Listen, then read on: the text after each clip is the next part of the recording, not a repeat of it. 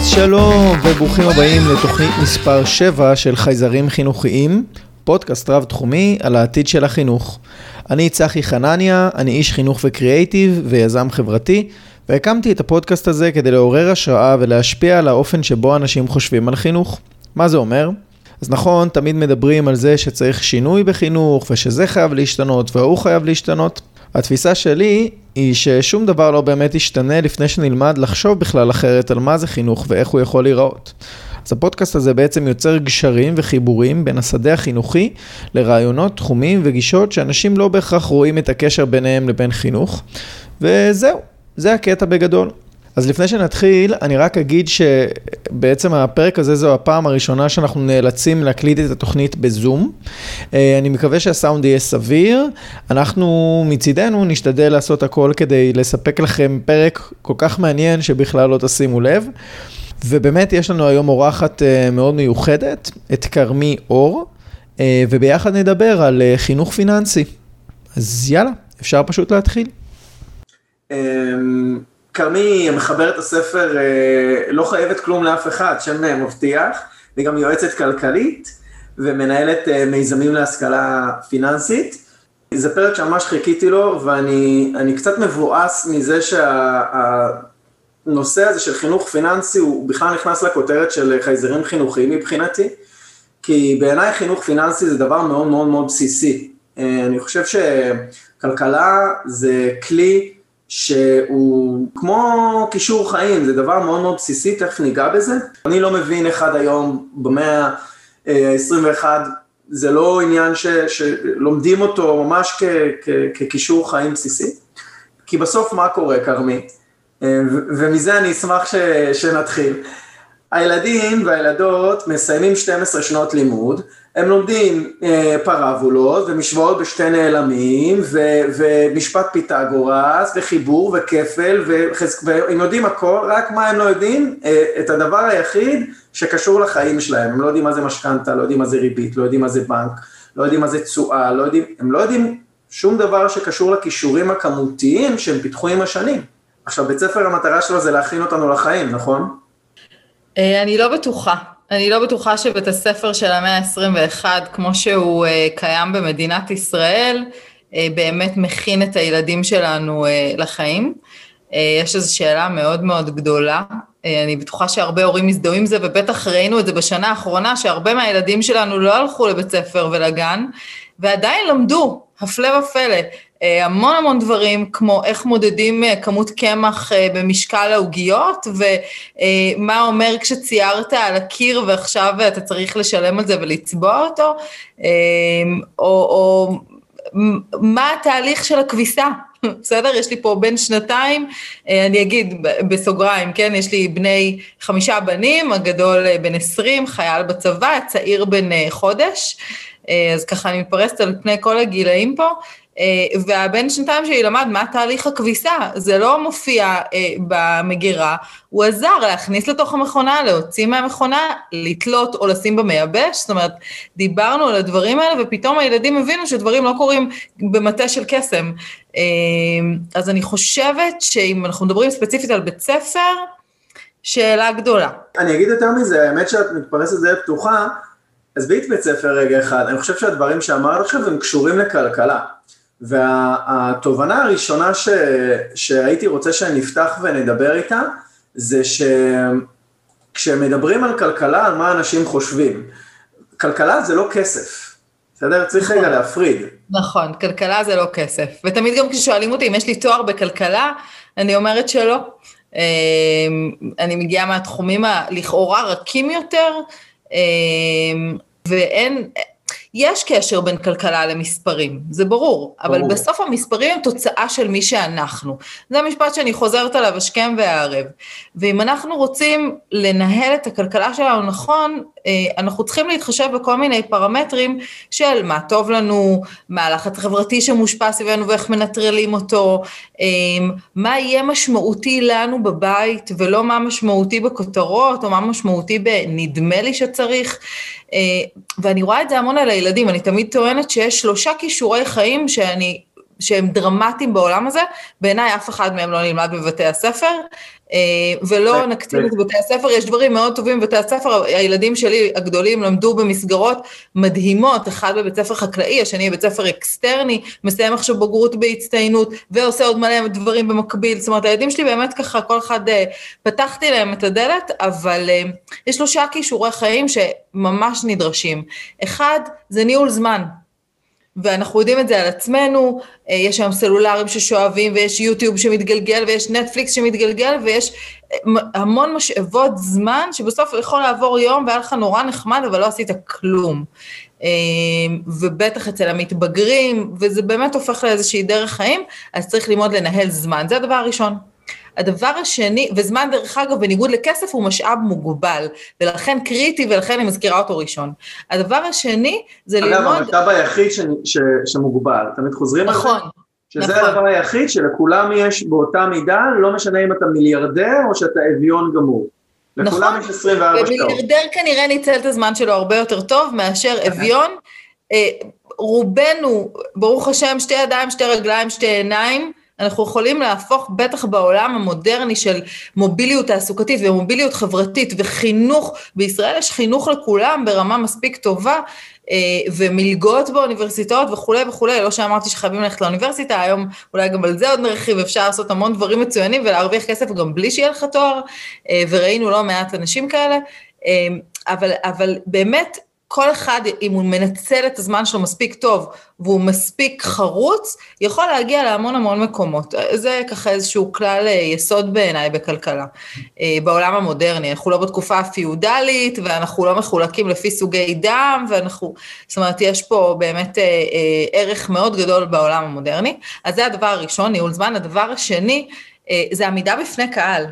היום מהסטורי שלך באינסטגרם ועד רעיון עבודה, כולל אה, הגשת פיצ'ים והצגה למשקיעים, הכל זה עמידה בפני קהל. ונאום המעלית המפורסם, שאנחנו צריכים לדעת גם איך להגיד על מי אנחנו ומה החזון שלנו ומה העסק שלנו. כולנו הפכנו למין עסק קטן שמשווק את עצמו, העולם של אה, קביעות ילך וייעלם. כולנו צריכים לדעת אה, איך לרתום את העולם למה שאנחנו רוצים לעשות ולמה שאנחנו רוצים להרוויח ממנו כסף. והדבר השלישי זה כמובן לנהל את הכסף שלנו, כי להכניס כסף, פחות בעיה. אני רואה גם על הילדים שלי, בניגוד למה, לעבודות שהיו פתוחות לי, או ליזמויות שהיו פתוחות לי בתור ילדה, ממרום 43 שנותיי, אני יכולה להיזכר כבר בנוסטלגיה, כן, כן, אני זקנה וילדתי לפני חודש על האיסטר.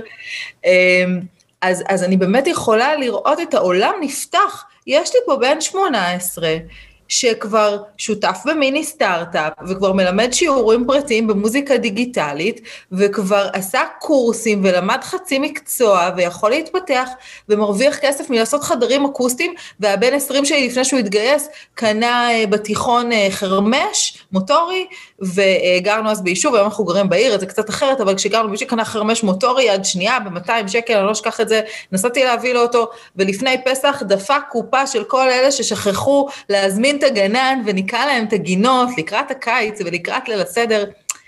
הם יודעים לעשות את זה, הם תותחים הילדים שלנו, רק צריך להשאיר להם את הדלת פתוחה, לא להפריע להם, וללמד אותם איך מנהלים, או ללמוד איתם אפילו, איך מנהלים את הדבר הזה, הכנסות, הוצאות, השקעות, אה, אה, הכנסה פסיבית, מדברים עליה הרבה פעמים במין לגלוג, אבל כמובן שאין קסמים, אני לא, בסדר, מי שמבטיח לכם קסמים בהכנסה פסיבית משקר, אבל אפשר ללמד את הילדים לעשות השקעות נכונות. קודם זה חריצות ועבודה ושמחה וזה, אבל אחרי זה אפשר גם טיפה, לפעמים, לנוח לרגע.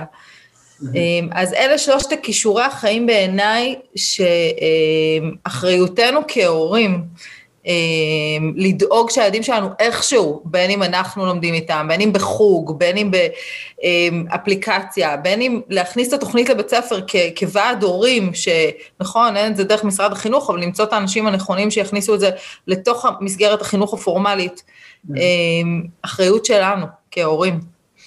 אז זה, זה מרתק, האמת שהעפת אותי, פתיחה, פתיחה מוחצת, מה שקוראים אצלנו, כי אני אגיד לך למה, יש שתי נקודות ש, שעלו לי בראש בזמן שאמרתי את זה, א', אני מאוד מאוד מסכים איתך. את יודעת מה, אני רוצה לספר רגע משהו שזה, שקרה לי גם בשיחת תחקיר איתך, והוא גם קורה לי עכשיו.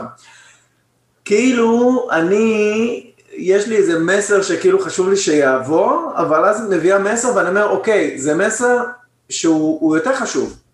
הוא כאילו, הוא, הוא יותר גדול. כי מה בעצם את אומרת? החלק הראשון של הדברים ש, שדיברת עליהם, הוא קשור להגדרה של כלכלה. ההגדרה הכי יסוד, הרי דיברנו על זה שכלכלה זה לא כסף, ולקחתי את זה פשוט על סטרואידים, ואמרת מה זה כן, מה זה כן יכול להיות, לא אמרת רק מה זה לא. אז החלק הראשון של מה שדיברת, הנושא של ניהול זמן, אז הוא קשור להגדרה של כלכלה, שזה הקצאה של משאבים שבמחסור. עכשיו, למה זה חשוב, ואיך זה קשור לחינוך פיננסי, ואיך זה קשור לכלכלה? צריך להפריד בין עקרונות לבין מכשירים.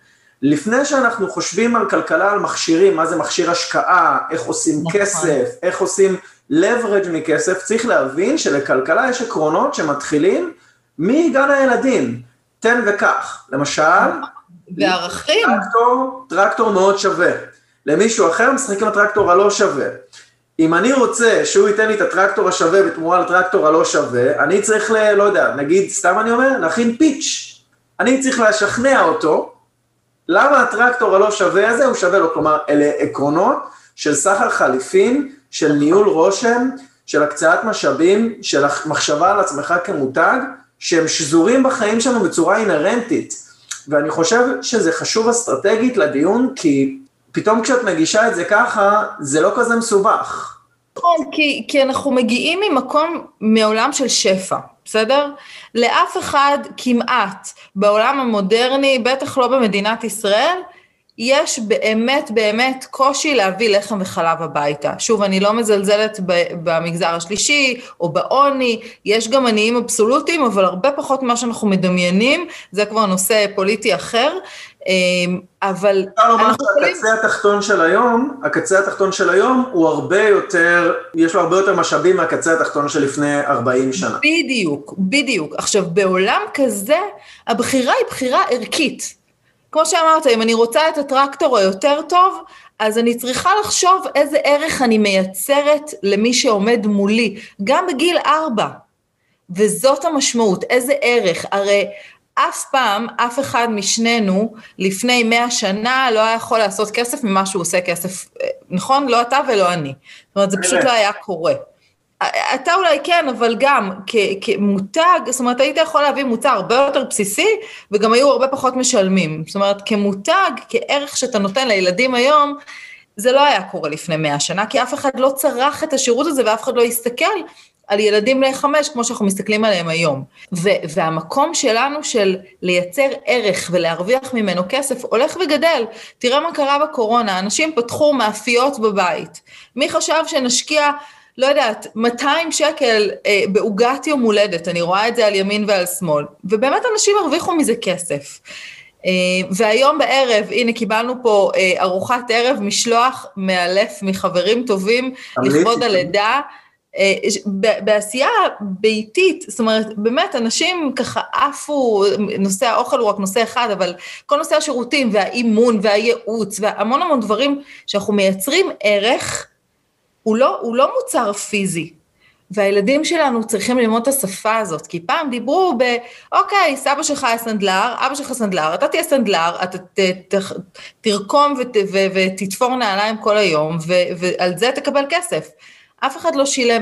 דרך אגב, בעולם היהודי, כן, הקהילות החזיקו מלמד, וכן החזיקו רבנים, והקהילה מימנה את הסיפור הזה. אה, וזה ערך יהודי מאוד משמעותי, הערך של המורים ואנשי החינוך אה, שנמצאים בו. אה, אבל אנחנו בעולם של שפע, ובאמת, הלחם והמים כבר מזמן מאחורינו, ושכחנו, ואנחנו נמצאים בהישרדות שכזאת כל הזמן, ו- ואין צורך, אפשר לשחרר את זה. ובית זה ארבע קירות, ואם הוא לא משרת אותי, ובא לי עכשיו לנסוע לשנה לניו זילנד, זה גם בסדר. ואם בא לי להשקיע בארבע קירות, אבל לא לקנות בגדים ורק להיות בעולם של אה, תן וקח והחלפות ויד שנייה, זה גם בסדר. ואם אני רוצה שיהיו לי שתי מכוניות, או שלא תהיה לי מכונית בכלל. זאת אומרת, באמת, הלחם והמים מאחורינו, ושכחנו את זה, ואנחנו עדיין מדברים על כסף ממקום של הישרדות, ממקום של חיסכון, ממקום של צמצום, וזה עצוב, ולמה אני מדברת ככה בלהט? אני חיה את הסיפור הזה כבר כמעט 15 שנה. אה, אני בוגרת הקורס הראשון שהיה ניסיוני בכלל לייעוץ ואימון לכלכלת המשפחה אה, לפני המון שנים. במקרה עבדתי במכללה שפתחה את הקורס הזה, ובמקרה כאימא צעירה שרצתה ללמוד ו, אה, על כסף ואיך לנהל ומה זה פנסיה ומה זה משכנתה, נכנסתי לקורס, ביקשתי מהמנכ"ל להיכנס לקורס, ככה שילמתי מחיר סמלי של עובדים והייתי שמחה וטובת לב שאני אלמד את זה לבית שלי, ומשם באמת זה התגלגל לאיזשהו להט.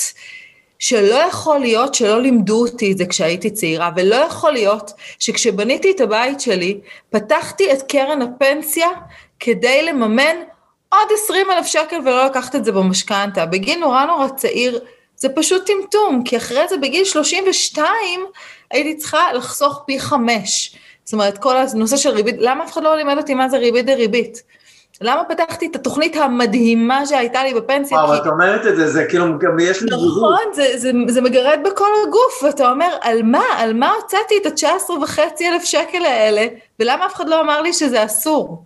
ו- ואיך בכלל מנהלים את כל השיח הזה מול בן זוג, מול ילדים, מול החברה. אני תמיד אומרת שהניצחון הגדול, וגם כתבתי את זה בספר, זה לעמוד מול החברה ולהגיד, שלום, אוהבת אתכם, זה פחות טוב לי. הטאבו של איך עושים בר מצווה, או איך עושים חתונה, או איך נראה סלון, פחות מתאים לי, כי בא לי דברים אחרים. אז מי שבא לו להישאר בסביבה שלי עם השיח הפתוח הזה, מעולה, מי שלא, משחררת. אה, זאת גם אחת הסיבות שעברנו מיישוב קהילתי לעיר, שהיא הרבה יותר אה, הטרוגנית בכל מובן שהוא, ואתה לא צריך להרגיש לא בנוח עם שום דבר. שוב, אפשר גם לעשות את זה ביישוב. אה, צריך המון המון אה, אומץ והמון אה, כוחות נפש וגדלות, אבל בסוף לכולנו יש את הערכים האלה, שאנחנו נגיד לילדים, לא, אצלנו לא קונים תיק עם ספיידרמן. כי אנחנו לא אוהבים מותגים, נכון? לכולם, או לא תהיה לנו טלוויזיה בבית, או אצלנו אוכלים דברים מתוקים רק בין 4 ל-6, או כשחברים באים צריך קודם לסדר לפני שהם הולכים. לכל אחד יש את העקרונות האלה. אז למה אנחנו לא עושים את העקרונות האלה בתוך תקציב? למה אנחנו לא אומרים, יותר חשוב לנו X, אז אנחנו נוציא פחות על Y, או אם יותר חשוב לנו להיות עם הילדים, אז אנחנו נעבוד פחות שעות ונגור בדירה שהיא חצי בגודל. אנחנו לא משחקים עם הערכים שלנו בכלל. כאילו יש איזה תכתיבים. לא דיברנו על זה, אבל uh, אני חושב שאני חולק, אני שותף איתך לכעס העצמי הזה, על מה שכאילו לא לימדו אותי. אני רוצה כאילו לזרוק רגע עוד איזשהו, עוד איזשהו רעיון על משהו ש... הוא כאילו קצת בסאבטקסט, הוא לא בטקסט שלך, אז אני ככה לוקח את ההימור ומביא אותו לפרונט. כשדיברת מקודם על ריבית דריבית, זה כאן מזכיר לי מחשבה על פיננסים ומחשבה על uh, חברות בעם. Uh, אני מחבר את זה למה שדיברת על הנושא של הערך. כי בעצם מה זה ערך? ערך זה כלום, זה כמו להפריד בין מחשבה, uh, כלכלה ריאלית וכלכלה פיננסית. הרי רוב הכלכלה היום בעולם היא לא כלכלה של משאבים פיזיים. מה שאנשים מוכרים זה רעיונות, שירותים. עכשיו, once אתה מפנים את העיקרון הזה, זה נגיד חינוך פיננסי, ההבנה הזאת, שאתה יכול למכור כל דבר שיש לו ערך, גם אם הערך הוא לא ערך פיזי ממשי. גם הכסף הוא כבר לא פיזי ממשי, גם, גם הכסף הוא לא... כסף וירטואלי. אז כרמי, אני, אני לא יודע אם את שמה לב, אבל ממש, אם עוקבים, רואים איך עקב בצד אגודל, הבנקים מתחילים להיות רק שירותים דיגיטליים, אנחנו מתחילים לעשות pay per click בכל ה... כבר, אז הכל תשלום ללא מגע, זה הכל, הכל עובר, כלומר, ולמה זה מעניין? כי זה מחזיר אותך ליסוד, ליסוד, כאילו הכי מתקדם בעצם מחזיר אותך לבסיס של הכסף, של מה זה כסף. כי ברגע שתהיה דיגיטציה ולא יהיה את הגורם המתווך הזה, הפיזי, אז פתאום אנחנו נחזור לזה שאנחנו מעבירים אחד לשני אוויר בתמורה לערך. נכון. כאילו, זה שכתוב לי... הבחנה אה, מהממת. מה זה? הבחנה מהממת, ו- וזה גם מאוד משמח ללכת לשם. אה, אני ניאו-ליברל, ניאו-ליברל בדעותיי הכלכליות, זה לא כזה קשה להבחין בזה. אבל אני באתי מבית שהוא לא מבין כסף, ב... הוא לא מבין כסף, הוא לא מבין כסף, הוא גם לא יודע ללמד כסף. כלומר, את כל מה שלמדתי, למדתי מתוך רצון ואיזה תשוקה לדעת איך האנשים שעושים את זה עושים את זה. ואני חושב שכשאתה מגיע לזה, אתה פתאום מבין שזה לא כזה מסובך. עקרונות כלכליים הם לא כאלה מסובכים. זה לא, זה לא מאוד מסובך. מצד שני, בגלל שהעולם מאוד פתוח ורשתות חברתיות ו- ומנועי חיפוש וכו', צריך לדעת גם איפה רוכשים את הידע. אני מאוד מסכים. זה מאוד מאוד משמעותי אה, למי מאזינים, ומאיפה רוכשים את הידע, ומה ההיסטוריה והדעות, ואתה יודע מה, אפילו האישיות של מי שאנחנו רוכשים אצלו אה, את הידע הזה. יש טיפים? אה, יש לך טיפים בנושא הזה? טיפים. אה, קודם כל, באמת להתחבר מהבטן. אה, מי שאומר משהו שלא מתאים, כל יועץ שהוא בכלל, גם אם אתה הולך לרופא ומשהו לא מתיישב לך, תשאל את עצמך למה זה לא מתיישב. אה, ותחפש עוד דעה עד, ש, עד שמתיישב לך. אני קוראת לזה אינטואיציה מבוססת ידע, זאת אומרת, בסוף אני אצטרך את הידע, אבל השורה התחתונה זה לעבוד מהגאט פילינג הזה, מה, מהמקום של זה מתאים לי, ומה שאני שומעת מתיישב לי עם אורח החיים שלי, מתיישב לי עם הרצונות והצרכים והמאוויים שלי, כי שוב, בסוף זה לא טכני. ואם מישהו אומר שהשקעה בדירות בחו"ל זה הדבר, וואלה, לא יודעת, בוא נראה את ה-pros and cons של זה ו- ונחליט אם זה בשבילי או לא. יכול להיות שזה היה מדהים למישהו אחד וזה לא מתאים לי בתנאים שלי. יכול להיות שמישהו אומר, אה, רק קופת גמל ולא ביטוח מנהלים, אבל יכול להיות שלי מתאים כך או אחרת, ושוב, אני נכנסת למושגים שהם קצת צינית לחלק מהמאזינים שלנו, אבל יש אה, קבוצות פייסבוק מדהימות, רק צריך לראות מי עומד מאחוריהם, כי בחלק מקבוצות הפייסבוק יש אחלה ידע, אבל בסוף גם מוכרים משהו. צריך לזכור שאלטרואיזם לא קיים. אלטרואיזם טהור של אני רק נותן ונותן ונותן ונותן, בסוף כולנו מחפשים מה אנחנו מקבלים בתמורה. עכשיו, יש כאלה שהם יותר אגרסיביים ויש כאלה שהם פחות אגרסיביים, ויש כאלה שנותנים מכל הלב וסומכים על היקום שיחזיר להם. בסדר, זה השיווק שאני אוהבת, באמת. אני, לקוחות פרטיים שלי מקבלים מכל הלב.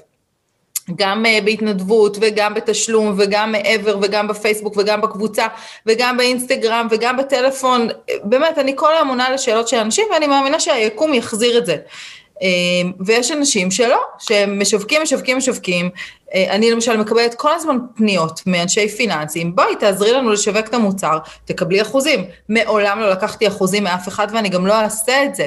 אני כן ממליצה, אני אומרת, זאת סוכנת הביטוח שלי, אם בא לכם לדבר על ביטוח, דברו איתה, אני לא לקחת אחריות ואני גם לא מקבלת תגמול. זה איש ההשקעות שנשמע לי מתאים למצב שלכם, בסדר? אז כזה, אבל צריך להבין מי עומד מאחורי.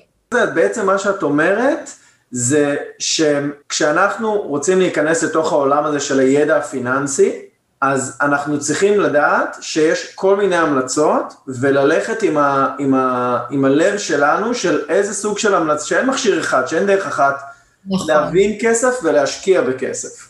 נכון, וצריך בעיקר לשאול מה המטרה הסופית שלי, mm-hmm. ולפי זה לרתום את המשאבים לשם.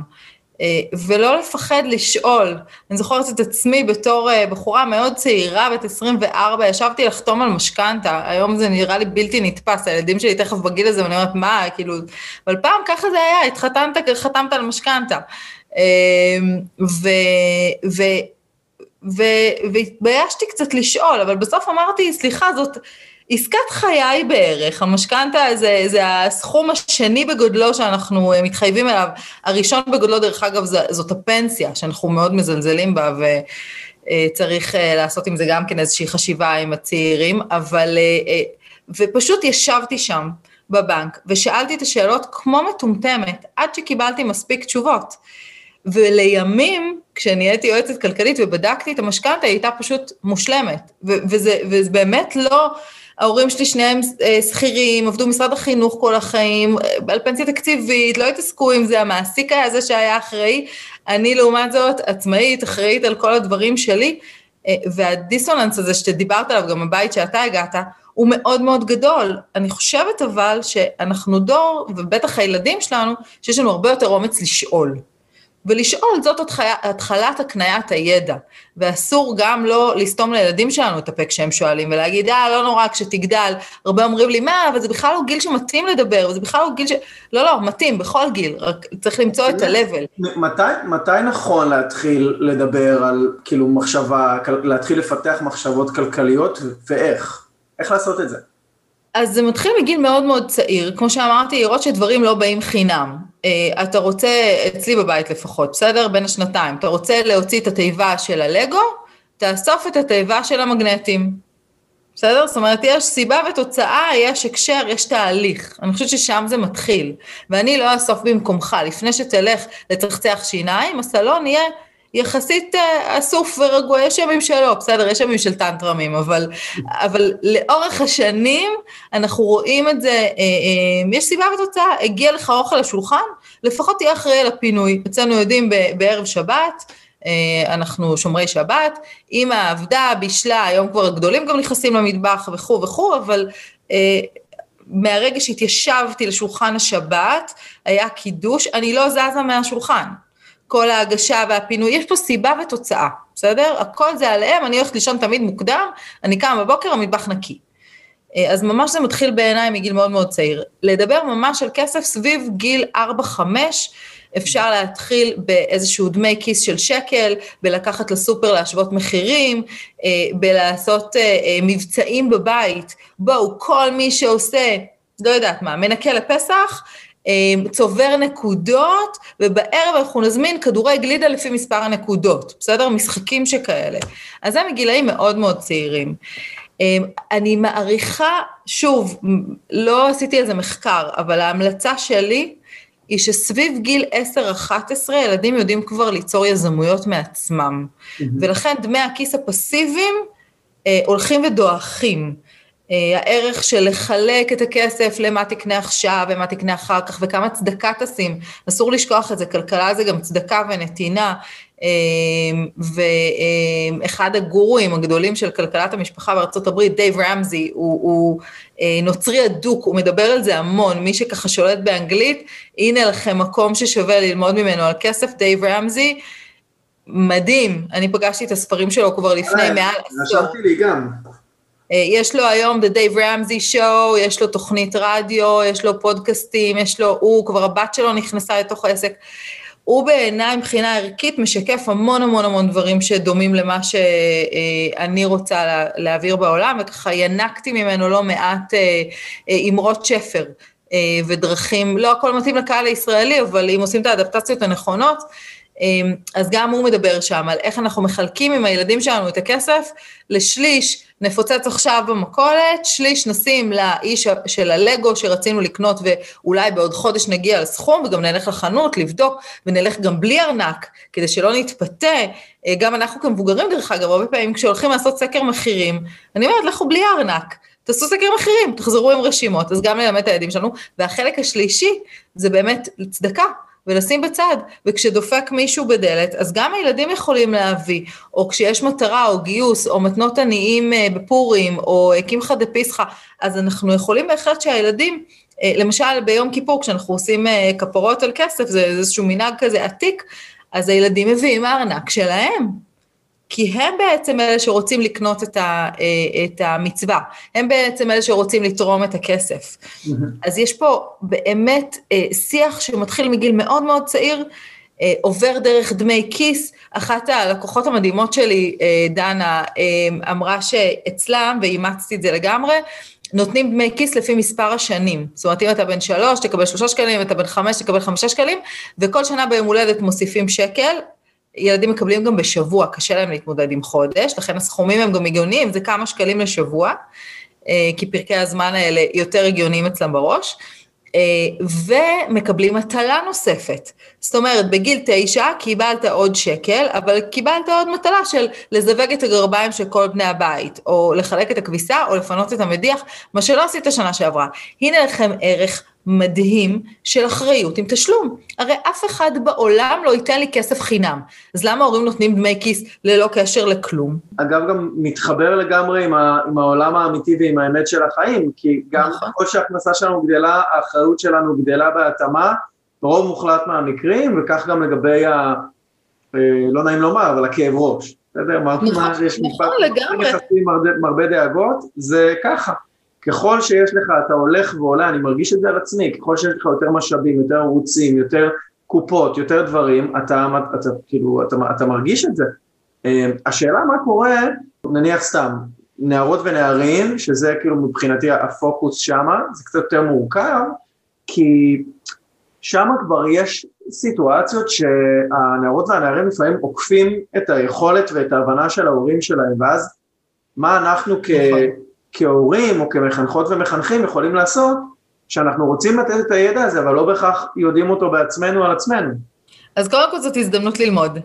אה, אני זוכרת שהעברתי איזושהי הרצאה אה, לסגל של אחד מבתי הספר התיכוניים, אה, ואחת המורות אמרה לי, וואי, זה כזה מדהים, אמרתי לה, בואי תלמדי איך להעביר את זה לכיתה שלך. לא חוכמה להביא מישהו חיצוני, את האבא והאימא שלהם בכיתה. ככה גם בבית בעיניי. זה מגיע הרבה יותר אותנטי כשאנחנו לומדים את זה בעצמנו, מחילים את זה על עצמנו בחטא, מכילים את זה גם בכף לתוך עצמנו, אה, ואז מעבירים את זה הלאה. זאת אומרת, זה לא חוכמה לנהל שיח עם אה, בת 14 שעושה עכשיו בייביסיטר, ויכול להיות שיש לה הרבה כסף, אה, ובמרכאות, כן, מפוצצת את הכל על דברים שנראים לנו הזויים, ולהגיד לה, די, זה לא בסדר, תשמרי לעתיד, בלי שאנחנו עושים את זה. בלי שאנחנו יודעים מה המטרות שלנו לעוד עשר שנים, ולמה החלטנו שהשנה אין גלידה, כי אנחנו רוצים בסוף שנה לצאת לטיול בכנרת, בסדר?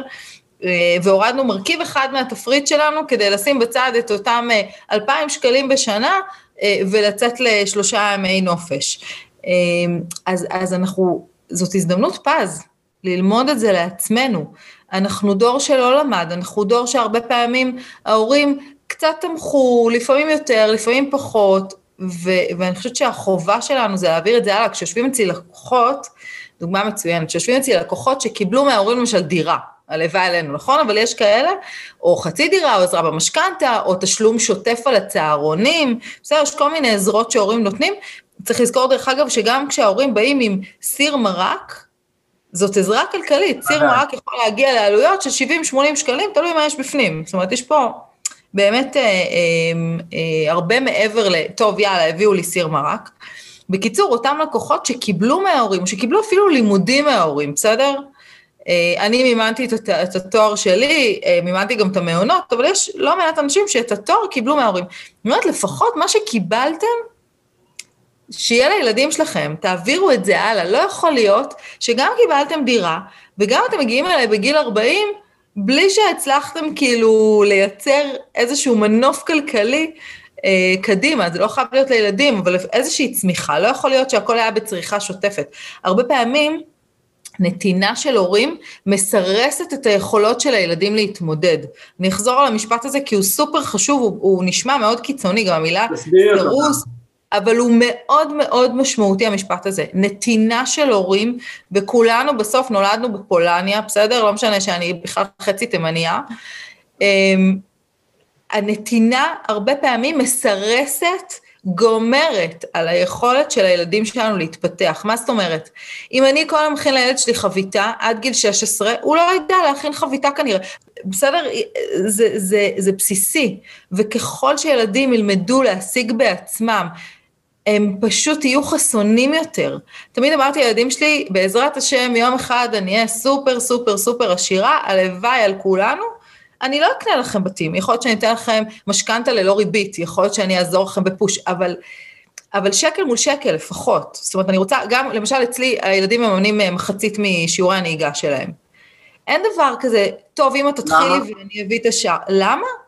זה לא מס. לחזק את השריר הזה באמת? בוודאי, אוכל אני נותנת לך, קורת גג אני נותנת לך. אה, יש לי פה ילד אחד שמתאמן עכשיו המון, עושה שרירים וזה וזה וזה. את הדנונה פרו חלבון 25 אחוז, אני לא מזמינה מהסופר, הוא רוצה, הוא קופץ, הוא קונה לעצמו. זאת אומרת, זה לא חלק מהתפריט של הבית. בוא, אתה רוצה את האקסטרה? לך תשיג. בסדר, עכשיו ברור שאם אני אזכור, אני כן אזמין את זה מהסופר, אני פשוט בדרך כלל לא, לא זוכרת, אבל... כי זה באמת דנונה, אבל, אבל הם למדו שמה שהם רוצים, שהוא מעבר לארנונה, מים, חשמל שאני נותנת להם, בהצלחה, תשיגו. יש לך שני זוגות נעליים, אתה רוצה את הזוג השלישי? עכשיו בוא נדון, מה זה הרצון הזה, ועל חשבון מה הוא יגיע, וכמה שעות עבודה אתה צריך להשקיע, אני אלווה אותך בדרך. אבל אה, אותם לימודי נהיגה, תראה לי קודם שיש לך את החצי, ואז אני אביא את החצי שלי. מוש. בסדר? אתה רוצה לעשות קורס בהפקה דיגיטלית? בוא, תראה לי שיש לך את החצי שלך, כדי שלא יצא מצב אחרי זה, כי הרי אנחנו מכירים את זה, האימא, ש... האימא שהלב שלה, אה, לא, אבל נשאר לי רק עוד טסט אחד, ורק עוד שלושה שיעורים, ור... ואין לי זמן, ויש לי פתאום בגרויות, ואני לא, בוא, תעבוד כל הקיץ, תראה את החצי שלך, זה לא יתנגש לך עם הבגרויות, אין, אין בעיה, אני אתן לך את החצי שאני הבטחתי. השריר הזה, אה, הרבה פעמים אני, אני מוצאת אצל צעירים בני 25 עד 35, ניוון טוטאלי. ומצד שני מתקשרים אליי הורים בני 65 שיוצאים לפנסיה ואומרים, עד מתי, כרמי, עד מתי? אנחנו נותנים ונותנים ונותנים ונותנים, ולשום מקום לא מתקדמים פה, ואנחנו, ויש להם יותר ממה שיש לנו בסוף, מבחינת חפצים ונסיעות לחו"ל וצימרים, ולילדים, ויש מלא בגדים, ואנחנו... והנה, פנתה אליי לפני המון שנים אישה שרצה לעשות ניתוח להחלפת ברך, אני לא אשכח את זה, זו דוגמה שאני אומרת כמעט בכל הרצאה. אני אומרת, אני לא יודעת איך לבשר ל, ל, לבן שלי שאני מפסיקה לשלם על צהרונים, כי אני צריכה לשלם על הניתוח פרטי.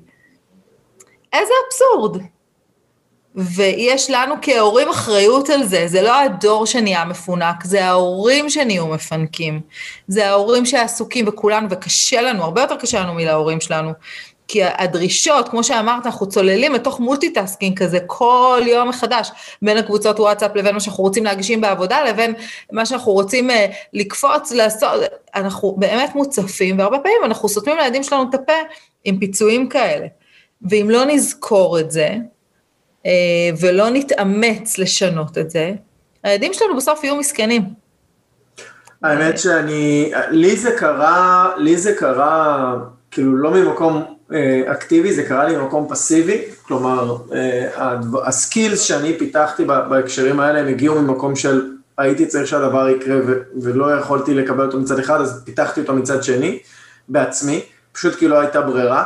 אגב, אני תמיד אומר בחינוך, שכורח זה דבר נפלא.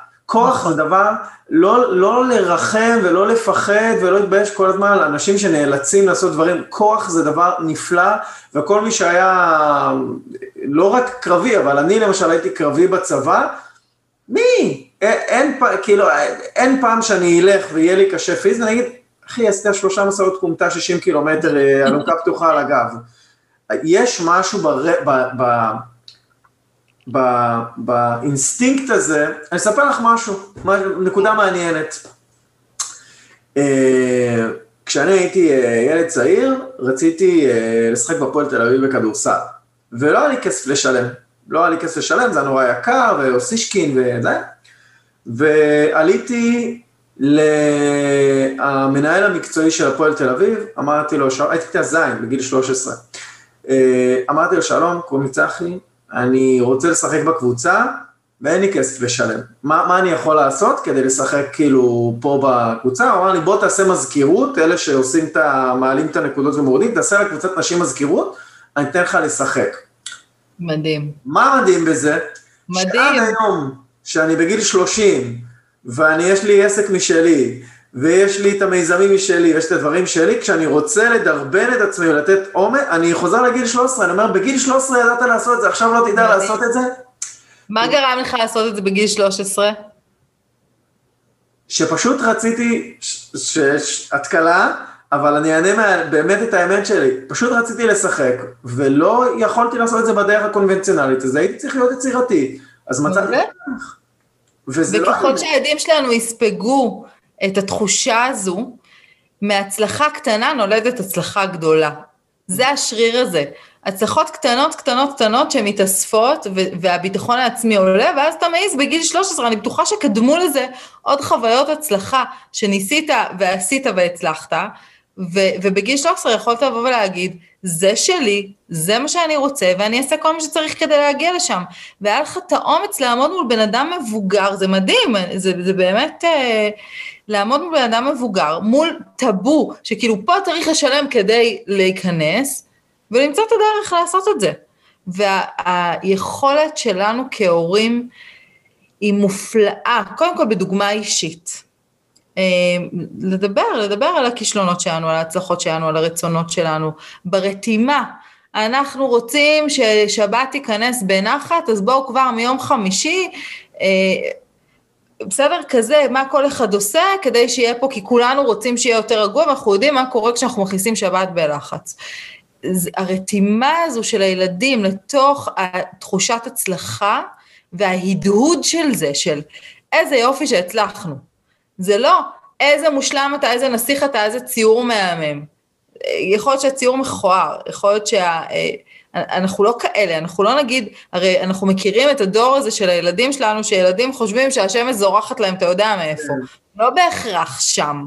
לא ב"אתה הכי טוב, אתה הכי מושלם", אלא אתה יודע לעשות את העבודה, ואתה תגיע לאן שאתה רוצה. אה, לאן שאתה בוחר, ואתה תשלם גם מחיר. אתה שילמת מחיר, נכון? בכדורגל, היית, כשהיית צריך להעביר ולעשות עבודת מזכירות, הייתה שם עבודה. נתת זמן, נתת השקעה, נתת, זה בטוח לא תמיד היה נעים, ואולי התבלבלת פעם אחת, אבל ידעת שזה מה שאתה רוצה לעשות, נכון? כן, והכל רומנטי. וזה בדיוק. פשוט, את יודעת, זה גם, יש עוד משהו, זה גם גלגל תנופה. כלומר, יש, יש מכפיל, זה כמו, אגב, כלכלה, זה כמו, זה כמו הגיונות של כסף. כלכ... אנחנו כל הזמן מחברים את זה גם, שאנשים לא יחשבו שאנחנו באיזה חלומות באספמיה. כלכלה עובדת גם במישור הרעיוני וגם ברעיון, במישור התכלסי, היא עובדת אותו דבר.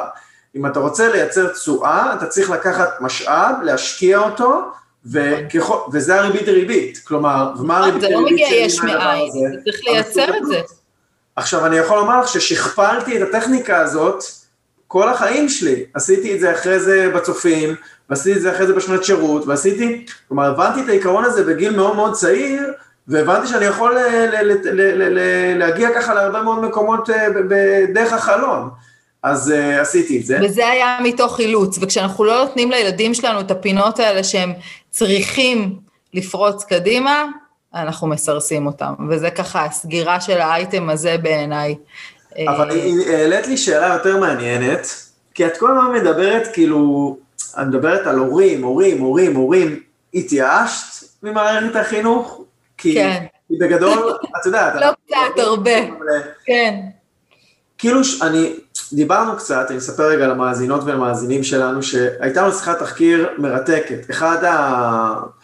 את לא פריירית, כאילו העברת תוכניות, העברת תוכניות בצה"ל, העברת תוכניות במקומות, אה, בארגונים גדולים ומכובדים, וגם, זה גם לא שלא היו מהלכים למערכת החינוך, פשוט זה לא עובד. עכשיו, אני שואל, וזה אגב שאלה שאני שואל אותה בכמה פרקים שלי, בכמה תוכניות, למה במערכת החינוך זה לא עובד? הרי יש את המבנה, ויש את היכולות, ויש גם את ההבנה, ויש גם את הרצון, תיאורטית. ויש גם את התקציב. ויש גם את התקציב, יש, ויש תקציב עתק. אה, אם אני זוכר נכון, תקציב החינוך הוא התקציב השני או השלישי בגודלו אחרי הביטחון ואולי הבריאות. הוא איפשהו שם ב top three, כלומר יש במשרד החינוך כמות משאבים מטורפת. למה לא להשקיע אותה לדבר היחיד בסוף, אגב, זה גם כלכלי למדינה, כלומר זה נכס אסטרטגי, חינוך פיננסי הוא נכס אסטרטגי למדינה, בסוף יושבים אצלך כל הזוגות האלה בגיל, אה, יש לך את... אה, זוגיתה. זוגיתה, שזה טייק אוף על זיגוטה כאילו, אה, שזה מדהים, אז יושבים זוגות לייעוץ כלכלי בגיל 40, למה? למה בוא, בוא ניקח את הסיד הקטן ונשקיע בהם רגע בגיל 10, שבסוף בגיל 40 הם ידעו מה לעשות. יש פה כמה מרכיבים. אחד, ונלך לקטע הכי קפיטליסטי, גופים פיננסיים פחות מעוניינים שתדע. אה, ואני מעריכה שהרבה מהתנועה הזו נובעת משם. אה, שתיים, באמת, כמי שלקחה וחרתה על דגלה את כל עניין הצעירים כבר לפני כמעט עשור וחצי, דפקתי את הראש בקיר של מערכת החינוך לא מעט פעמים, באמת, עד רמה של להגיע לרמות מאוד בכירות ולשבת עם חברי כנסת ולהתארגן על שדולות, ו... אה, זה לא עובד כי המערכת עצמה לא עובדת, זה לא שחינוך פיננסי רק לוקה פה בחסר. זה לא אומר שאת הגננות והמורים והמורות זה לא מעניין, בסדר? יש אנשים מופלאים בתוך מערכת החינוך, mm-hmm. אבל שיטת התגמול של המורים לוקה בחסר עד כדי הרסנית. אמ, שיטת חלוקת התקציב בין בתי הספר ובין הנפות השונות והרשויות אמ, אה, המוניציפליות, הכל ריכוזי מדי, הכל כבד מדי, הכל מסורבל מדי, הכל מאוד מיושן. אה, אני מעריכה שברגע שמערכת החינוך תיפתח אה, אה, ליוזמות פרטיות, ברגע שלא יהיה חינוך חובה חינם, במרכאות, כן? כפל כפולות, אלא ישאירו לי כאימא את הבחירה למי לשלם ועל מה לשלם, ולא יכפו על מי שיש לו אפס ילדים, לשלם על חינוך של עשרה ילדים אחרים, אה, וכל אחד יחליט כמה ילדים הוא יולד וכמה הוא מממן את החינוך שלהם, אה, וישאירו לי יותר מיסים בכיס, בסדר, דיברת על ניאו-ליברל, אז אה, אני גם בקצה הימני של הכלכלה. משם, משם כל הסיפור הזה נובע בעיניי, ברגע שזה ישוחרר, מורים ירוויחו הרבה יותר, יהיה להם אינסנטיב לחבר'ה הצעירים, ואז גם נושאים כאלה יוכלו להיכנס. כל עוד מודדים מורה על פי ציונים, כל עוד תלמיד נמדד על פי כמה חיסורים היו לו במשוב, ולא על פי כמה יצירתי הוא היה אחרי צהריים והלך uh, לקבוצה שהוא רוצה לשחק בה ועשה יוזמה של uh, להעביר את הסקור כאילו אחורה וקדימה, זה לא יעבוד, זה פשוט לא יעבוד. והמורים וצוותי החינוך והמנהלים נמצאים בכזה עומס של דרישות שלך תכניס להם עכשיו משהו אחר. עכשיו, גם היוזמות שיש לחינוך פיננסי, ויש. יש המון, אגב, למאזינות ולמאזינים שלנו, כן חשוב לציין, יש המון המון המון מיזמים. המון יוזמות. פיננסי. אני מכירה את רובן, אני מכירה את האנשים שעוסקים במלאכה, חלקן מאוד מאוד חדשניות ומתחברות לדיגיטל ומשלבות יזמות וכו' וכו'. אמ, ושוב, ברגע שזה יגיע מהמורים והמורות, ברגע שזה יגיע מרצון טוב, אתה יודע מה, כמו כהורים, שאני אמרתי כל הזמן, תלמדו את זה ביחד עם הילדים, תלמדו את זה בשביל הילדים. יש פה ככה, נושא שכולם מסכימים, תקשיבי, אני שאלתי, אני גם, בסוף יש לי עוד איזה נקודה מעניינת על זה, אני שאלתי, התחלתי לחפש, ידעתי שאני רוצה תוכנית על חינוך פיננסי, ידעתי שאני רוצה את ה top of the line. אני רוצה בן אדם שיודע לדבר מצוין על הנושא הזה, בסדר? אה, כתבתי בחינוך 2020, שזה קהילת פייסבוק, שיש בה 30 אלף אנשי ונשות חינוך, כאילו הכי גדולה בארץ. כתבתי, תתייגו לי אנשים, שזה חינוך, אנשים נגנבו, נגנבו, את לא מבינה כמה פניות קיבלתי על הדבר הזה, לא, תביא את זה, כאילו, אנשים בקטע של החינוך פיננסי, אנשים מבינים כמה זה חשוב, ממש, ממש מבינים. עכשיו, לא כלכלנים, לא רק אנשים שמתעסקים ב... כולם מבינים כמה זה חשוב. אז אחד, כולם מבינים שמדובר פה בנושא שיש לו חשיבות אסטרטגית. שתיים, בואי, זה סקסי, זה סקסי לעשות תוכנית לאומית של ישראל מלמדת חינוך פיננסי, של אומת הסטארט-אפ, זה מתחבר נרטיבית, כאילו אני לא מדבר איתך פה על... Uh, טליות שכולם, אני מדבר איתך על, על להביא הישגים וביצועים, זה סקסי. אני הייתי רוצה להיות שר החינוך שחתום על זה של התוכנית של חינוך פיננסי. לגמרי. ואני בטוח שגם גלנט ועוד הרבה. באמת, אני לא יכולה אפילו להסביר את זה, אני אתן לך את הקונטרה, בסדר? יאללה. אה, באמת עשיתי שני פרויקטים גדולים עם הצבא, וברוך השם אנחנו בדרך לפרויקט שלישי. אה, פרויקט ראשון היה הכשרת מש"קיות וקצינות ת"ש אה, לטיפול בחיילי רווחה, מתוך מקום שהם לא יחזרו עוד פעם. בסדר? שלטפל באמת בשורש הבעיה, ולא כל פעם לתת עוד 120 בחוגר. תוכנית מופלאה. היו סדנאות מדהימות עם קולגות, באמת, הכנו, באמת תוכנית מופלאה. פחות עבד. למה? זה היה מושתת על כוח אדם מאוד מאוד צעיר, מאוד מאוד מתחלף, מאוד מאוד עמוס. אמ, נשארו שם כל מיני שאריות, עד היום אני רואה שאריות של זה, אבל ברמה לאומית זה לא עבד, בסדר? אה, והושקעו בזה לא מעט אה, ימים ולילות ומשהו כמו מעל שנתיים, אוקיי? הפרויקט השני, בעצם שימשתי כראש תחום הסברה פיננסית של חבר.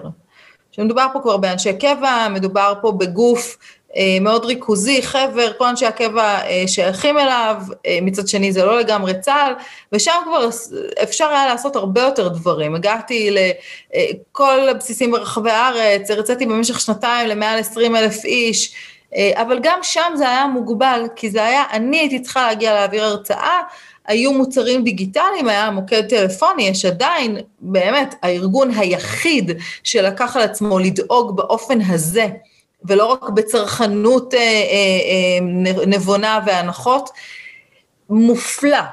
באמת, באמת, באמת חבר פורץ דרך בכל רמה שאפשר לדמיין, אבל גם פה היכולת שלי להשפיע הייתה מוגבלת. ולכן באיזשהו שלב סיימתי תפקידי, החזרתי את המפתחות, את הרכב, את המשרד, וחזרתי הביתה, כתבתי ספר, ילדתי עוד ילד, וחשבתי מה אני עושה הלאה. אה, הפרויקט הבא יהיה הרבה יותר דיגיטלי, ידבר לקהל היותר צעיר, שוב, כדי לחפות על מה שמערכת החינוך לא עושה, אפשר לעשות בצה"ל דברים מאוד משמעותיים, כי באמת יש פה איזושהי היררכיה פיקודית שאפשר להעביר דרכה מאוד בקלות את החומרים, אה, זה כבר דור שמאוד נגיש לדיגיטל, יש, אה, בונים עכשיו אפליקציה מדהימה, עם אה, באמת דברים שהם לא רק ידע, הם המון המון על, על קטע של משחקים והשגת יעדים ואישי וקבוצתי, ו... אבל בצה"ל יש אפשרות לעבוד עם הפרסונות שאתה רוצה. אבל כמה... מצאת את המפקד הנכון שרוצה להעביר את זה, זה יקרה ביהוק ובייקרוק, בסדר? אבל כרמי, זה לא מאוחר מדי? מה, ללמוד את זה בגיל 18? כן. אמ, קודם כל, קצת עצוב לי, קצת עצוב לי שזה מגיע באמת רק בגיל 18, אה, ועוד יותר עצוב לי כי פחות מ-50% מילדי ישראל מתגייסים, זה אומר ש-50% ואולי 50% שאנחנו יותר רוצים אה, להשפיע עליהם בעניין של היזמות, אה, לא נמצא בתוך צה"ל. אבל אני יכולה להגיד דבר כזה, תמיד, בכל ארגון וכל מערכת שביקשו ממני לבוא ולהרים איזושהי יוזמה, הלכו למקום של החלשים. של החיילים הבודדים, של התלמידים שמתקשים, של הפריפריה, של האוכלוסיות המיוחדות. ואני אומרת להפך, בואו ניקח את הביניים, שזה הרוב, ונדאג שהם לא יוחלשו. וכשהם יתחזקו, הכל פה יתחזק. זאת אומרת, אפשר להשקיע המון המון המון משאבים, והמדינה משקיעה, אם נדבר במקרו, המון משאבים באוכלוסיות קצה, וזה אף פעם לא מספיק. ותמיד יהיו תלונות, ו, וזה משמר את מעגל העוני בדרך שזה אה, קורה עכשיו. אה, ואפילו החל"תים שחולקו בקורונה, הנה, מעסיקים עצמאים לא מצליחים להשיג עובדים, למה? כי זה משמר. ומה יקרה בעוד חודשיים, שלושה, כשיפתחו, God knows, זאת אומרת, איך אנשים יתפרנסו. לקחת, וזה, ופה צה"ל באמת חדשני, צה"ל, אה, אה, כשהוא לוקח איש מקצוע, הוא, הוא באמת אה, מקשיב, וזאת עבודה, זאת אומרת, זה פרויקט שאני מחלחלת אותו כבר מעל שנתיים, בנוסף לעוד כל מיני אנשים שזה פשוט חשוב להם לעשות את זה, mm-hmm. וברגע שנופל על מישהו שמקשיב, בום, זהו, וזה, וזה פורץ דרך, באפס תקציב דרך אגב. אז את אומרת, זה בעיקר עניין של איך המערכת פועלת, ומה כן. הפרוצדורות כאילו שניתן להעביר במערכת, ובמערכת החינוך לא ניתן.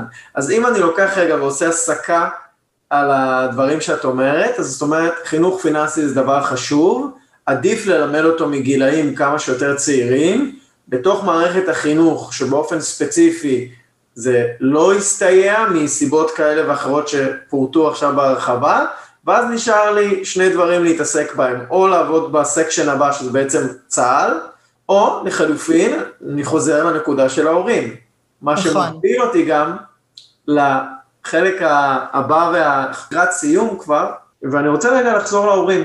אוקיי, סבבה, הבנו מה לא יקרה, בואו נדבר רגע על... אה, חזרנו הביתה. לא נהיה ציניים, יכול להיות שזה כן יקרה, כאילו אני חושב שחלק גדול ממה שאנחנו עושים פה זה לתת רגע אחד איזה wake up call, אה, לפחות ברמה שלי, של האידיאולוגיה שלי, אני רוצה לייצר סיר לחץ, אה, בכלל מערכות ובכלל התפיסה של חינוך, בשביל ש... יש באמת, אבל צריך להגיד שוב, יש יוזמות מדהימות. אני שותפה לאחת מהן, אה, שנקראת תוכנית ערך מוסף, ישבנו במשך כמעט שנתיים, כתבנו חומרים, מורים עוברים השתלמויות, מעבירים את זה בכיתות שלהם, זו תוכנית שמשלבת, דרך אגב, כלכלה והלכה אה, לבתי ספר דתיים, תוכנית מופלאה. יש לא מעט תוכניות שרצות, וחלקן מצוינות מאוד, נכון. אבל הן לא עובדות ספירלי. הן לא עובדות מגיל שנתיים ועד גיל 18, הן עובדות מאוד נקודתי. אה, כשעובדים לשנה, למשל, יש לזה אפקט אה, מאוד דרמטי, אם מביאים את זה נכון, אבל הרבה פעמים זה משהו שמגיע לשלושה ארבעה שיעורים, או שניים, או לקבוצה חלקית, או... ואין לזה באמת את האימפקט הזה של בוא נעשה תנועה של כל עם ישראל שתנוע קדימה. בסדר? יש דברים נקודתיים, חביבים, נחמדים, הרצאות להורים, מגניב. אבל בוא אחרי הערב הורים הזה ניקח את זה ליזמות, ובוא ניקח את זה לתוכנית קהילתית, ובוא ניקח את זה לתוכניות בגנים, ובוא ניקח את זה לתוכנית קיימות שמתחברת לזה, כי כלכלה זה גם להשתמש במשאבים שקיימים ולא רק לזהם את העולם, ובוא, ובוא נרתום את זה לכל כך הרבה כיוונים ונעשה תמנון כזה שיצמיח את הכל. אבל לא, זה בדרך כלל מאוד נקודתי, זה לא פוסל את זה שהנקודתי הרבה יותר טוב מכלום. אז נשים, נשים את זה אה, פה על השולחן, וחשוב לזכור שיש, ומי שמחפש, להביא את זה למערכת החינוך שלו, הפרטית, או של העיר שלו, או של היישוב שלו, אפשר, ויש אנשי מקצוע מעולים. וגם אני חושב שזה, אני אוסיף גם שזה לא סותר, כלומר, בסופו של דבר אני חושב שגם אם, כאילו, גם אם עכשיו, סתם אני אומר, הייתה תוכנית ארצית רב-שנתית כאילו לחינוך פיננסי, זה לא היה גורם לי כאבא לשים את, ה, את הרצון שלי לטפח את הדבר הזה גם אה, בבית שלי, כי אני חושב נכון. שבסופו של דבר צריך לזכור, את יודעת, אחד, אחד הקונפליקטים הכי חזקים בעולמות החינוך, זה של מאיפה עד איפה מתחילה ונגמרת האחריות על, ה, על הילד או הילדה בין ההורים לאנשי ונשות החינוך. יש uh, הרבה מאוד uh, קלאשים במקום הזה, נכון. אני חושב שלטובת ההורים אני אגיד, לא שזה משחק סכום אפס, אבל אני כן אגיד שהדבר היחיד בחינוך שנשאר קונסיסטנטי לכל החיים ועקבי מהרגע שאתה נולד ועד 120, זה ההורים שלך, בבית שלך. נכון. ובמקום הזה אני רוצה לחזור לזה שזה כן חשוב שהדבר הזה יבוא מבית. אז אני רוצה רגע שלקראת סיום תתני איזה טיפ להורה, או למחנך או למחנכת, אה, או למחנך או למחנכת שהם גם הורים, אה, מה בא לי עכשיו, אוקיי, שמעתי, אהבתי, אני בקטע, אני רוצה להרחיב כאילו את הדעת על הדבר הזה, מה, איך מתחילים, מה, איך מתחילים להתגלגל עם זה, מה עושים? אז כמו שאמרתי באותנטיות, כל אחד מנטיית ליבו, מי שמתאים לו ללמוד מה זה ריבית דריבית, מדהים, מי שמתאים לו לקרוא ספרי מקרו-כלכלה וחשיבה כלכלית, מדהים, מי שרוצה להתחיל לנהל תקציב או רשימת קניות על המקרר, גם בסדר. כל מקום הוא מקום טוב להתחיל איתו. העיקר שתהיה פה איזושהי תנועה קדימה והבנה שזה נושא שצריך להרחיב עליו את הדעת. אה, ויש לא מעט ספרים ולא מעט פודקאסטים ולא מעט תוכניות מוקלטות והרצאות, ובאמת בלי סוף, פשוט להתחיל לנוע.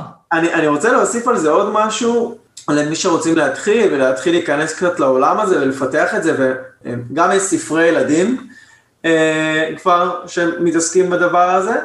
אה, לא ניכנס לזה עכשיו, אבל, אבל יש, ומשהו שמאוד חשוב לי להעביר אותו פה בהקשרים של חינוך ו- ולמידה. בניגוד למה שמלמדים אותנו, ואני אומר את זה על כל במה אפשרית, ידע נרכש בשכבות. אז זה שמלמדים אותנו בבית ספר מקצועות, כאילו לוקחים את זה כאילו כמו אה, דיסקט כזה שמכניסים, זהו, עכשיו אני יודע. זה לא עובד. אבל אז גם אנחנו שוכחים הכל, אני זוכרת את עצמי, מסיימת בגרות, וכמו, זה פשוט נמחק באותו רגע.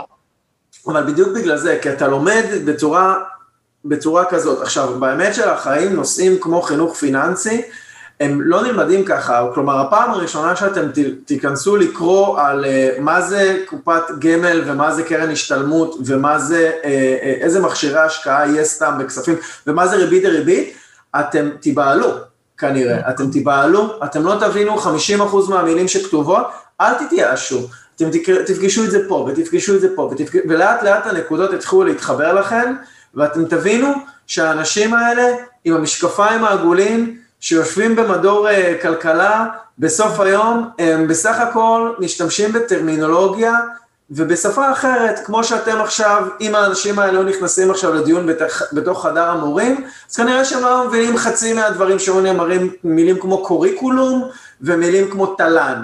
בסדר? לא מבינים נכון, את זה. נכון, וזה הרבה יותר פשוט, זה בדברים הכי קטנים. כשבא לי להכין איזושהי עוגה חדשה, אז אני אחפש את המתכון, ואני גם אנסה, ולפעמים זה יצליח, ולפעמים זה תהיה אה, אה, פארסה וכישלון, אה, והכל אה, באמת אה, לא יהיה טעים ולא יהיה אה, מראה אה, משובב נפש. אבל, אבל אני ארצה להכין עוגה, אז אני אחפש את המתכון.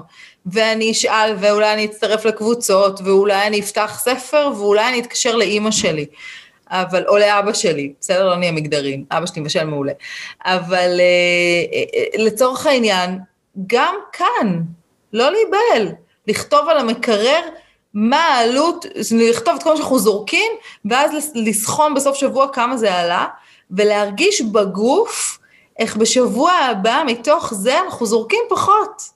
כי משפחה ישראלית ממוצעת זורקת בערך שליש מהאוכל שהם קונים, אז זה מקום נורא נורא נורא קל להתייעל בו, וזה מקום מאוד מאוד פשוט לעבוד עם הילדים, ולראות שאם הכנו מרק עוף ונשארו שני פולקה, כמה עולה שני פולקה שזרקנו ביום שלישי, שנשארו משבת, ולראות איך שבוע הבא, זה לא קורה. ויש מקומות מאוד מאוד קלים להתחיל בהם, ואפשר גם ללכת מהפוך, עוד מעט בחירות, בואו נלמד ביחד את המצע הכלכלי, למי בכלל יש מצע כלכלי, איזה פתק אנחנו הולכים לשים אה, בקלפי, לא רק אה, מי העיניים שלו כחולות ויפות יותר, אלא מה באמת הולך לקרות פה, בכיס של כולנו, ב-30, 40, 50 שנה הקרובות.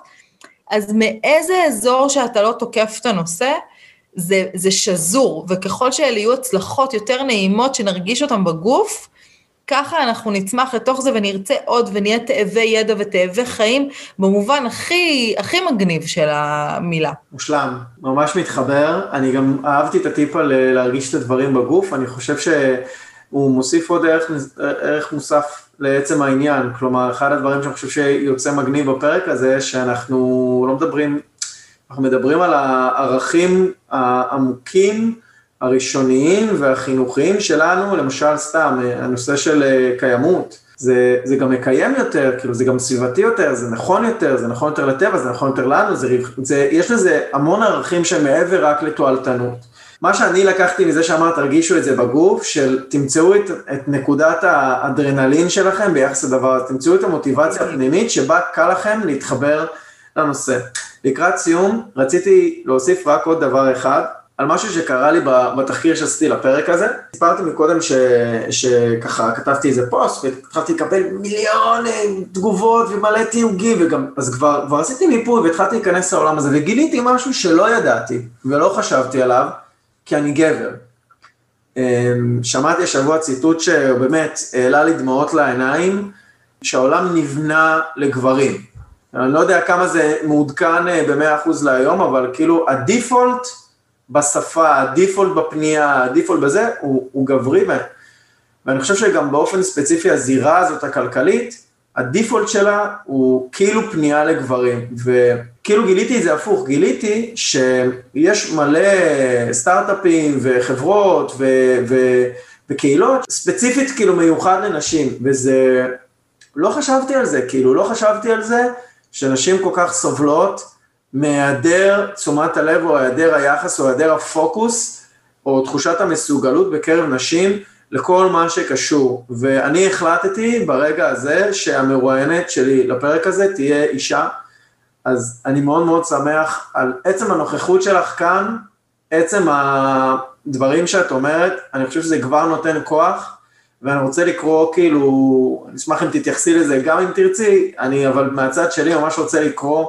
לכל האנשים, אה, להסתכל על נשים חזקות, טובות, שעושות עסקים, שלא מפחדות ללכת קדימה, שנכנסות לנושא הזה ולומדות אותו היטב, עושות בית ספר, זה בכלל לא עניין מגדרי, ואני הכי, הכי מעודד והכי בעד.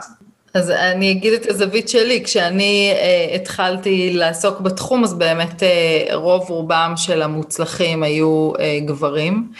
אה, וככה בהתחלה אה, זה היה קצת להילחם על מקומי, גם הייתי מאוד מאוד מאוד צעירה, בתחילת שנות ה-30 שלי וגם סוף שנות ה-20 אפילו. ורוב הגברים היו גברים מבוגרים יותר, חלקם יוצאי המערכת הביטחונית, חלקם יוצאי המערכת הבנקאית לענפיה. הייתה, באתי ככה ילדה דוסית טובה מהאולפנה, שמה פתאום עכשיו אני אלך אה, להרצות על במות ולהגיד בכלל, תסמונת המתחזה, בסדר? היית מאוד חזקה אצלי בחיים. אה, כי אותי לימדו באולפנה שאישה טובה, אה, היא או מורה, או עובדת סוציאלית, והיא תגדל את הילדים, ויהיה מגניב, והכל בסדר. והעולם הזה קסם לי משתי סיבות. אחת, כי באמת באיזשהו מקום רציתי לנצח את זה. אבל אז הבנתי מהר מאוד שהשפה הלוחמנית והלרצות לנצח את ה... לא יעבוד לי, ואז הלכתי לצד השני. אני אנגיש את זה בשפה שלי, ואני חושבת שזה גם סוד ההצלחה של העסק שלי. בגלל שאני לא הבנתי כלום, מצאתי את הדרך להסביר את זה אה, ללקוחות שלי ולאנשים שבאו ללמוד אצלי, אה, בשפה ש... שעבדה לי. שכשאני הייתי צריכה ללמוד על משהו, הלכתי למי שהסביר לי בשפה שהצלחתי להבין, ושאלתי את השאלות, כך שהתשובות נתנו באמת מענה. אה, ויש, ואני זוכרת חסדים להרבה הרבה אנשים מהעולם הפיננסי, אה, ששאבתי וחלבתי אותם, אה, עד, ש, עד שהבנתי. וכשהבנתי, אז ידעתי גם להסביר את זה אחרת. אמ, ואני באמת מודה על המקום הזה של האבולוציה. אה, למשל, יש קבוצת פייסבוק מדהימה, שתדענו לא לתת פה יותר מדי עצות בשמותיהם, אבל זה אני חייבת, כי היא באמת פורצת דרך, אה. שנקראת עוברות ושוות, אה, שוות עם ו"ים, אמ, שמנגישה את העולם הכלכלי ומאפשרת לשאול את השאלות שלכאורה, אם תגיע לבנק, יראו הכי טיפשיות, ולקבל עליהן מענה. אה, ולא להרגיש קלולסית בעולם של, אה, אה, של כרישים וזאבים. אז זו דוגמה מצוינת, וגם נשות המקצוע שם, הן כולן נשות מקצוע, נשים. מיועצות משכנתה, פנסיה, כלכלי, הכל, השקעות, הכל, נדל"ן, הכל שם זה נשים. זה ממש מרגש, את יודעת? קבוצה מדהימה. מעבר לזה זה קריאייטיב פצצתי. לגמרי, לגמרי, ושתי היזמיות שזה גם זכו בכמה פרסים על היוזמה הזו.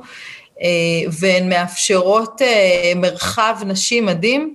מצד שני, אני חייבת להגיד שאני פמיניסטית בלאי. זאת אומרת, אני לא חושבת שזה צריך להישאר שם, בסדר?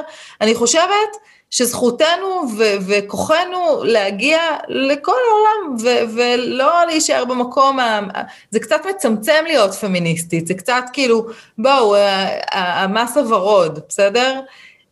בסוף אנחנו חיות בעולם הזה ואנחנו צריכות להתמודד על תפקידים מול גברים ואנחנו צריכות, הנה אותו שריר שדיברנו עליו קודם, אז גם פה יש שרירים שאם נשאיר אותם בעולם הנשי ונשאיר אותם רכים, לא, לא יפרצו, בסדר?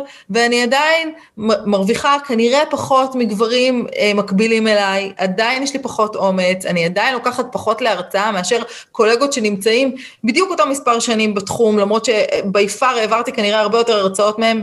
נוח לי במקום הזה, אני פורצת אותו לאט לאט, אבל אני פורצת אותו בעולם האמיתי, ולא באיזה מקום אה, מאוד מאוד מוגן של נשים, כל התוכניות שיש לנשים ויזמות לנשים וזה, לא, לא, לא, בואו, תנו לי, תנו לי להתחכך עם העולם, אני אגיע לשם בסוף. אז, אז השילוב דווקא של הכוחות, אה, אה, בעיקר כשחיים בתוך משק בית, הוא שילוב שמאפשר ניצחון, אני תמיד אומרת, מי שיודע ינצח תקציב ביחד, ינצח את החיים ביחד. אמ, ונשים יש להן תפקידים מדהימים בתוך המערך הכלכלי, והן חושבות לטווחים ארוכים והן באמת פנומנליות בלנהל כסף. אמ, יש עוד עבודה, בסדר? בזה שזה יקרה בפועל, ואנחנו פה כשזה יקרה, אבל אל תתבלבלו, לא להשאיר את זה במרחב הנשי. אה, וגם גברים, דרך אגב, הרבה פעמים מאוד שמחים לשמוע את השפה הזאת, כי גם להם כל הסיפור של אה, דיבידנדים והשקעות וסיכון גבוה, סיכון, לא בהכרח מדבר אליהם. אז ממש. הנה, אה, תשובה ארוכה לש, לאמירה קצרה שאמרת. אך חשובה. מילים, אני אגיד לך את האמת, זו תשובה מעניינת.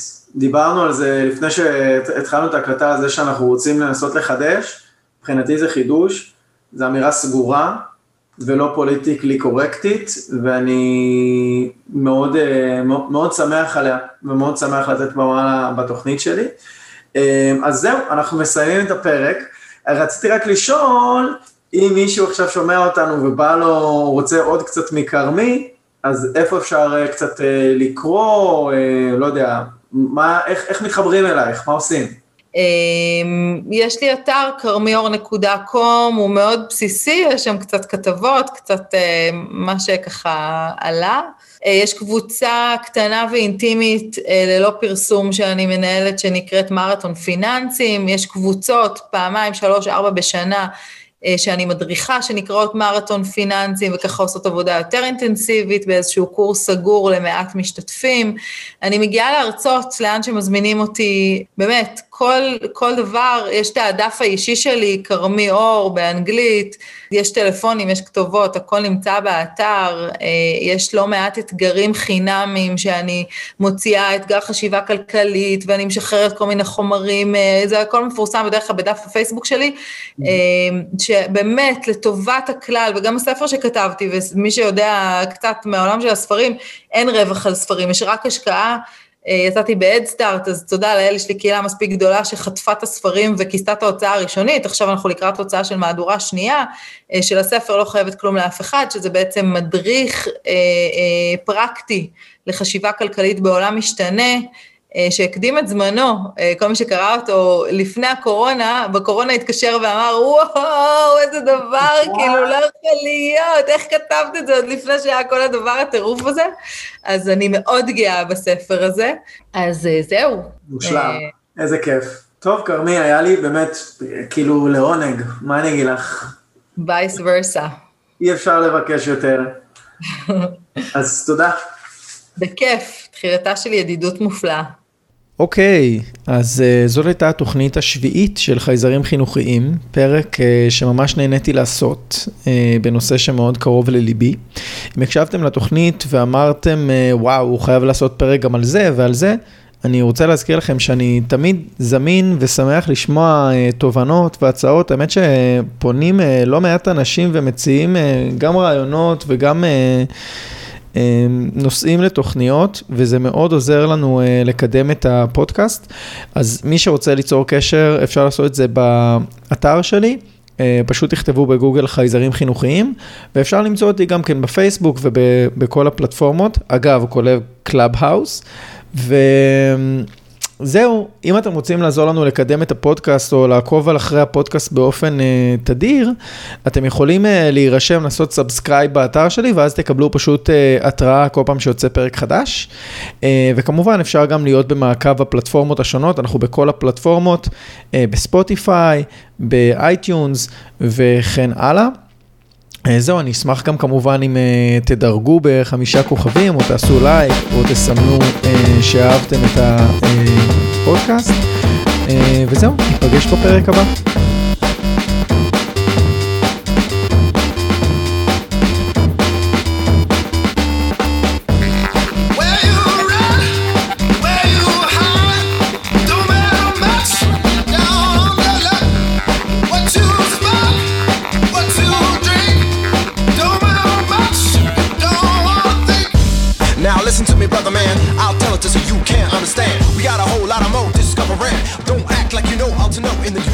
You can't flow from the verse to the next verse.